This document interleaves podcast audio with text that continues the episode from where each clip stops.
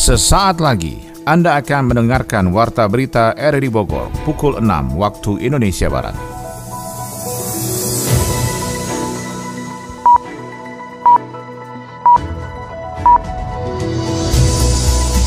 Selamat pagi dan salam jumpa. Kembali kami hadir dalam Warta Berita edisi hari ini, Kamis 2 Maret 2023. Siaran kami bisa Anda dengarkan lewat audio streaming di RRD Play dan bisa Anda dengarkan juga di audio on demand di Spotify, Anchor, Portal, dan Google Podcast. Berikut kami sampaikan berita utama.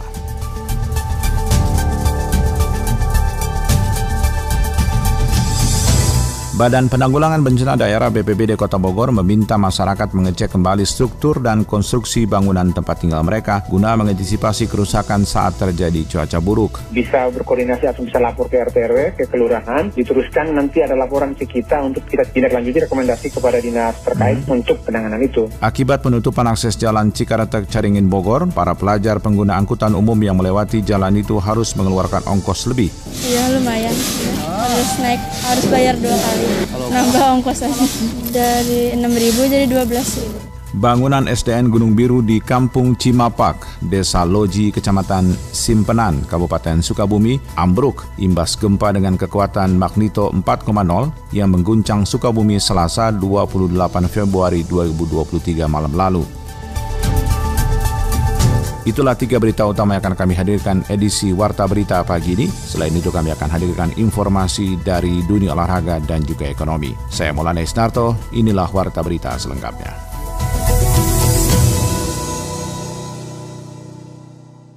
Badan Penanggulangan Bencana Daerah BPBD Kota Bogor meminta masyarakat mengecek kembali struktur dan konstruksi bangunan tempat tinggal mereka guna mengantisipasi kerusakan saat terjadi cuaca buruk. Adi Fajar Nugraha melaporkan. Badan Penanggulangan Bencana Daerah BPBD Kota Bogor meminta masyarakat mengecek kembali struktur dan konstruksi bangunan tempat tinggal mereka untuk mengantisipasi kerusakan saat terjadi cuaca buruk. Hal itu disampaikan Kepala Pelaksana BPBD Kota Bogor Teofilo Patrosinio Fretas dalam menyikapi potensi bencana saat puncak musim hujan tiba. Fluktuasi curah hujan yang terjadi beberapa hari terakhir di Kota Bogor menyebabkan sejumlah kejadian rumah rusak terjadi di beberapa wilayah. Pihaknya mengimbau jika terdapat rumah warga yang sudah tua dan konstruksinya rapuh untuk segera melaporkan kepada BPBD BPBD ataupun petugas kebencanaan di wilayah untuk dilakukan asesmen. Jadi kalau yang kita temui akhir-akhir ini adalah banyaknya bangunan ambruk. Bangunan ambruk setelah kita cek lokasi, banyaknya karena memang bangunannya sudah tua, sudah ratu, kemakan zaman dan segala macam. Antisipasinya, masyarakat mereka lebih peduli terhadap keselamatan mereka dan terhadap bangunan mereka. Posisi bangunannya memang udah rawan, udah berpotensi untuk roboh, harus dilakukan perbaikan. Ini memang yang akhir-akhir ini yang setiap, hampir setiap hari kita dapat laporan itu, tembok ambruk, atap ambruk, rumah roboh, Prabowo karakteristiknya seperti begitu karena posisi rapuh, udah tua, tidak kerawat. Sementara bagi masyarakat yang tidak mampu, Teo menambahkan dapat mengajukan permohonan untuk mendapatkan bantuan rumah tidak layak huni atau RTLH. Mekanismenya harus melaporkan kepada aparat wilayah setempat. Setelah itu BPBD akan menindaklanjuti kepada Dinas Perumkim untuk dilakukan peninjauan. Selama persyaratannya dipenuhi dan hak atas tempat tinggalnya tidak melanggar ketentuan aturan, menurutnya Pemkot Bogor bisa merealisasikan bantuan RTLH. Gimana kalau masyarakat yang tidak mampu? Kan ada mekanismenya. Kalau misalnya ada masyarakat yang memang posisi mereka di posisi tidak mampu, bisa berkoordinasi atau bisa lapor ke RT RW, ke kelurahan, diteruskan nanti ada laporan ke kita untuk kita tindak lanjuti rekomendasi kepada dinas terkait hmm. untuk penanganan itu. Pasti masyarakat bertanya, Pak, tadi saya sudah berapa kali mengajukan, hanya nggak bisa terrealisasi. Itu biasanya kendalanya di alas hak. Kalau yang nggak bisa di RTLH, kan mereka mengajukan tuh, tapi tidak terrealisir. Dan mereka bilang, Pak, kami sudah mengajukan, kenapa tidak bisa diintervensi? Nah, itu kendalanya biasanya di alas hak tempat mereka itu, karena bukan milik dia atau di bantaran sungai. Pemerintah Kota Bogor menaikkan pagu anggaran rumah tidak layak huni atau RTLH menjadi 20 juta rupiah per unit pada tahun 2023. Kenaikan pagu maksimal anggaran RTLH ini karena adanya penambahan satu aspek bangunan yang akan diperbaiki oleh Pemkot Bogor. Perbaikan yang sebelumnya lebih kepada aspek atap, lantai, dan dinding. Untuk tahun 2023 ini akan ditambah satu aspek lainnya yaitu sanitasi. Sementara sepanjang tahun ini Pemkot Bogor menargetkan untuk merenovasi sebanyak 20.000 unit RTLH. Pemerintah Kota Bogor memberikan ruang bagi generasi muda guna berekspresi sekaligus melestarikan budaya. Sony Agung Saputra melaporkan. Kota Bogor memiliki ruang tempat berkreasi seperti taman dan ruang terbuka hijau, seperti Taman Ekspresi, Taman Helang, dan alun-alun Kota Bogor yang bisa dijadikan tempat menyalurkan minat dan bakat. Dari berbagai unsur masyarakat. Selain itu juga terdapat Gedung Bogor Creative Center dan Gedung Kemuning Gading yang bisa dijadikan sebagai tempat untuk menyampaikan kreasi dan berkesenian. Sekretaris Dinas Pariwisata, Kebudayaan, dan Ekonomi Kreatif Kota Bogor, Ana Ismayanti mengungkapkan banyak ruang terbuka yang bisa dijadikan tempat berkesenian dan berkreasi bagi generasi muda.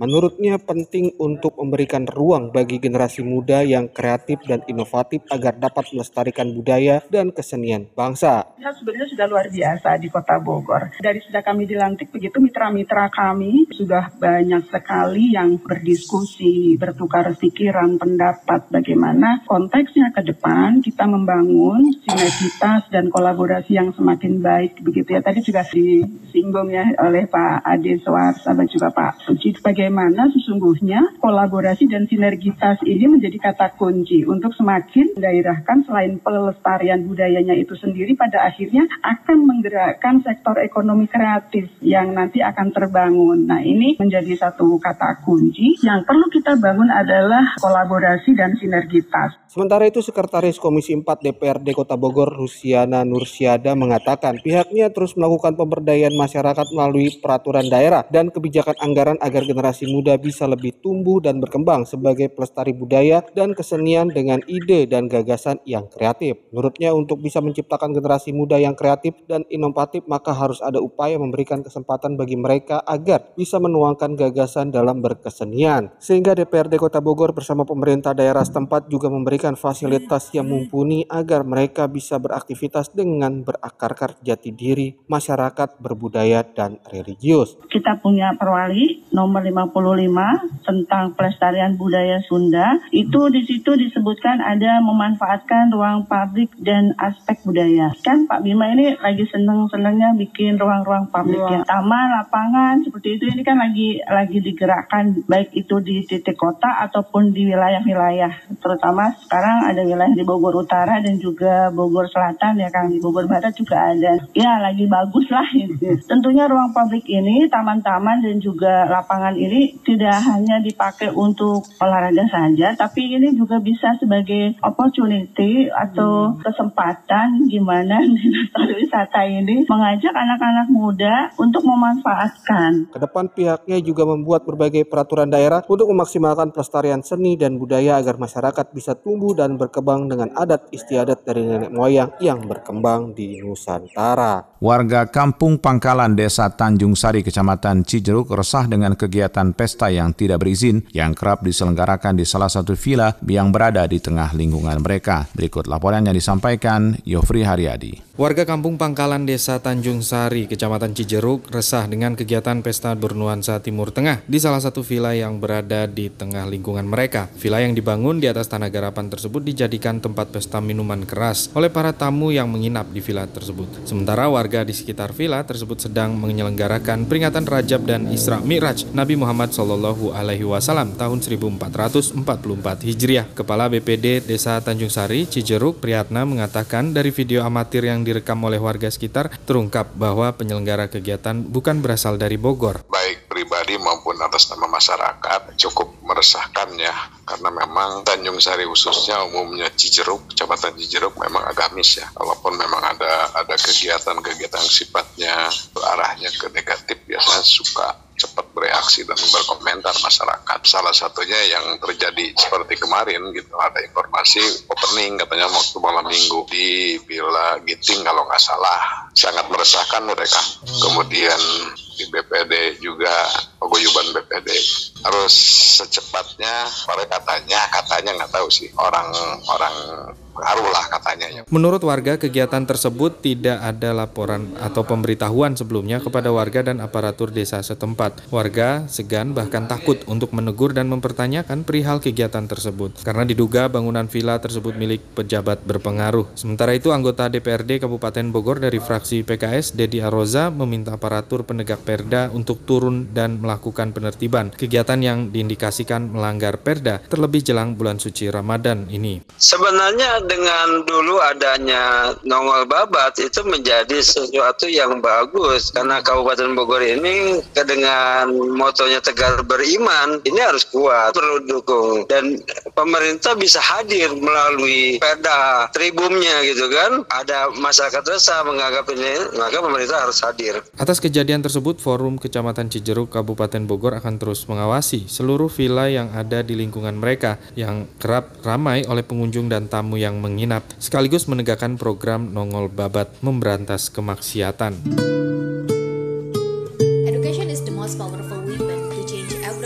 Jadi pengen lanjut S2 deh? Ya elah, ngapain sekolah tinggi-tinggi sih? Ujung-ujungnya juga di rumah ngurus anak. Pasti perempuan, belok ke kanan, tapi sen ke kiri.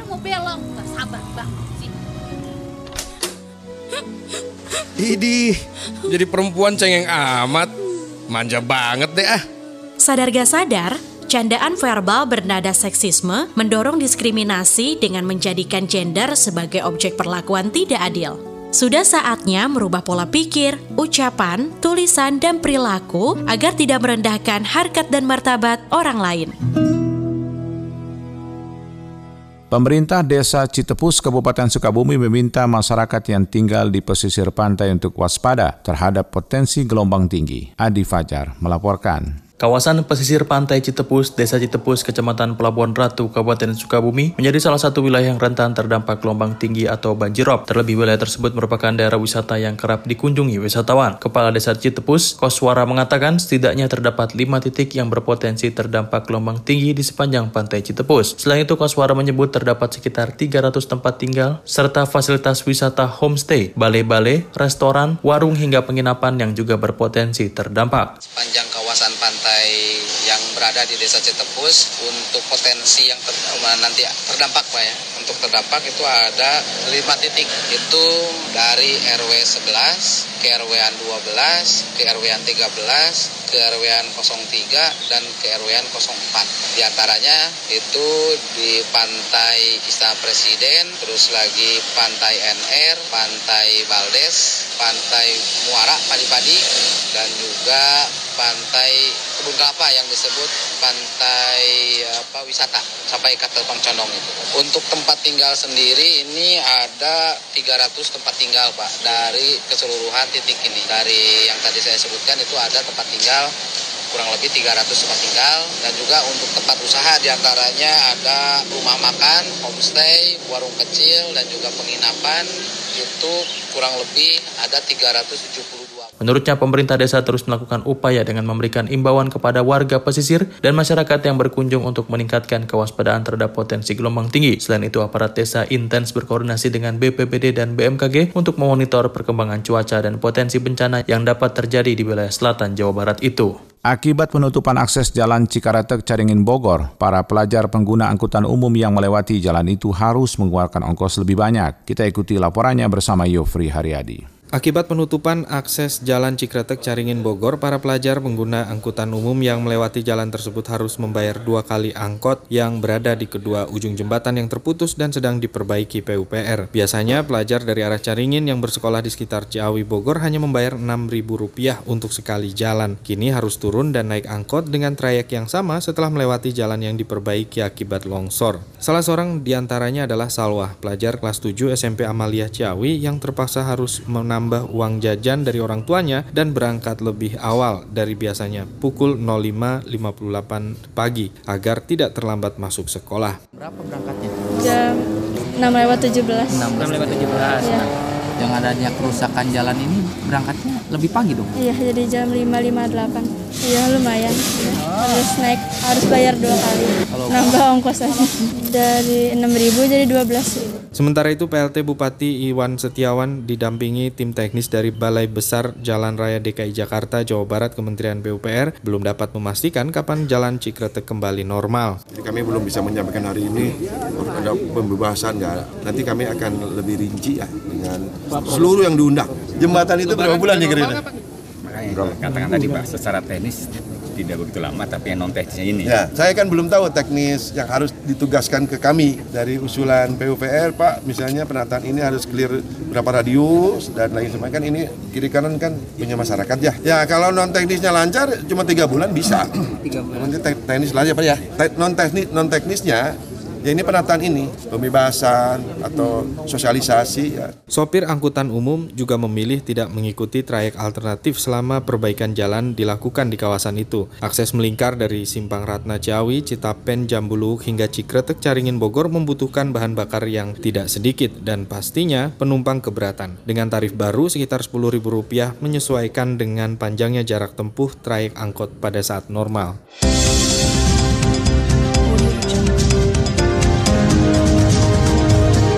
Anda tengah mendengarkan Warta Berita RRI Bogor.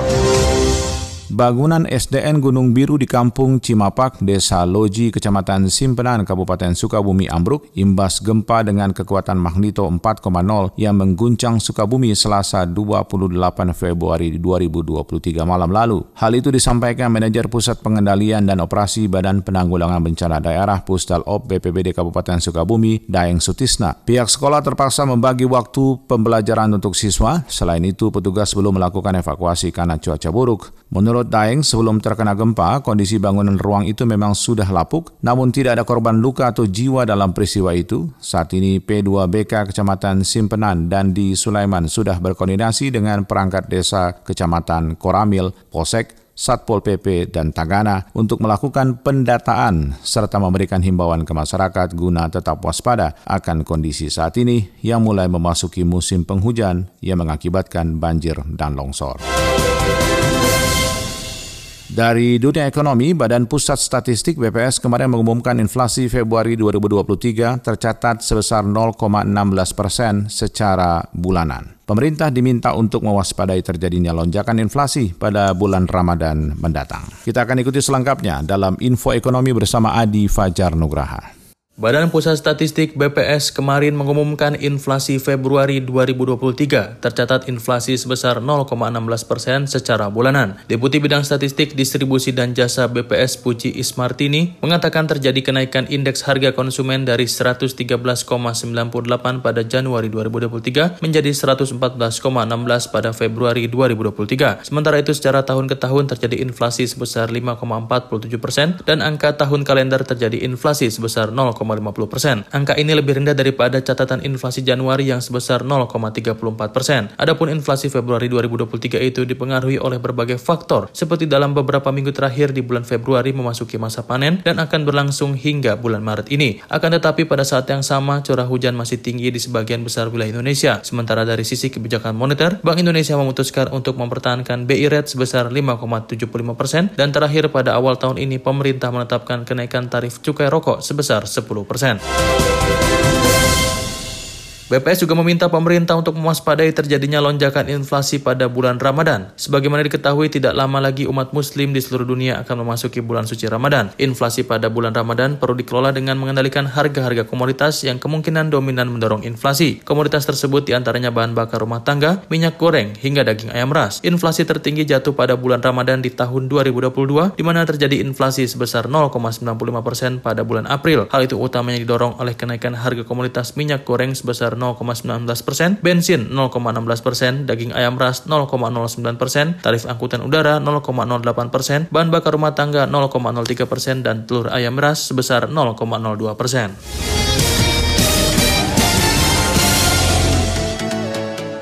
Selalu tampil gemilang bersama Al Nasser, Ronaldo mendapat penghargaan pemain terbaik Liga Arab Saudi. Tim sepak bola Israel tetap diterima kehadirannya di Indonesia walau Indonesia tidak memiliki hubungan diplomatik dengan Israel. Selengkapnya kita akan ikuti info olahraga bersama Iwan Hendrawan. Cristiano Ronaldo tampil gemilang bersama Al Nassr sepanjang Februari 2023. CR7 pun itu langsung diganjar penghargaan bulanan pemain terbaik Liga Arab Saudi. Bomber 38 tahun tersebut berhasil mencetak 8 gol dan 2 assist dalam tempo waktu satu bulan. Mencetak satu gol saat Al Nasser ditahan imbang Al Fateh 2-2 pada awal Februari lalu. Ex pemain Manchester United itu kemudian menggila dengan mencetak kuatrik ke gawang Al Wahda. Cristiano Ronaldo kembali menggelontorkan tiga gol ke gawang lawan saat Al Nassr menang 3-0 atas Damak FC akhir bulan ini. Satu pekan sebelumnya, ia mencatatkan dua asis kala bersua Al Ta'awon. Keperkasaan Ronaldo membuat diganjar penghargaan pemain terbaik Liga Arab Saudi bulan Februari 2023. Kabar itu disampaikan Liga Profesional Saudi SPL selaku otoritas penyelenggara Liga Negara Timur Tengah dan Al Nasser menyambut positif penghargaan pemain terbaik bulan Februari yang diterima Cristiano Ronaldo. Israel menjadi salah satu tim yang sudah lolos ke Piala Dunia U20. PSSI pun berkoordinasi dengan dua kementerian. Piala Dunia U20 2023 akan berlangsung di Indonesia pada 20 Mei hingga 11 Juni Kelolosan Israel tentu menjadi menarik, mengingat selama ini Indonesia tak memiliki hubungan diplomatik dengan Israel. Ketua Umum PSSI Erick Thohir menyebut Israel tetap diterima kehadirannya di Indonesia. Sebagai tuan rumah, ia mengatakan tetap akan menyiapkan dengan baik. Khusus untuk beberapa negara yang terdapat isu diplomatik, Erick akan melibatkan Kementerian Luar Negeri dan Kemenkopol Hukam untuk menjaga dari hal-hal yang tidak diinginkan.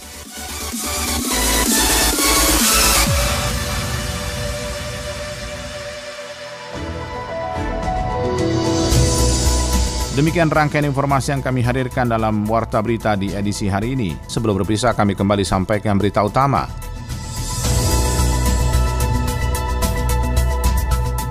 Badan Penanggulangan Bencana Daerah BPBD Kota Bogor meminta masyarakat mengecek kembali struktur dan konstruksi bangunan tempat tinggal mereka guna mengantisipasi kerusakan saat terjadi cuaca buruk. Akibat penutupan akses jalan Cikaretek Caringin Bogor, para pelajar pengguna angkutan umum yang melewati jalan itu harus mengeluarkan ongkos lebih. Bangunan SDN Gunung Biru di Kampung Cimapak, Desa Loji, Kecamatan Simpenan, Kabupaten Sukabumi, ambruk imbas gempa dengan kekuatan magnito 4,0 yang mengguncang Sukabumi Selasa 28 Februari 2023 malam lalu.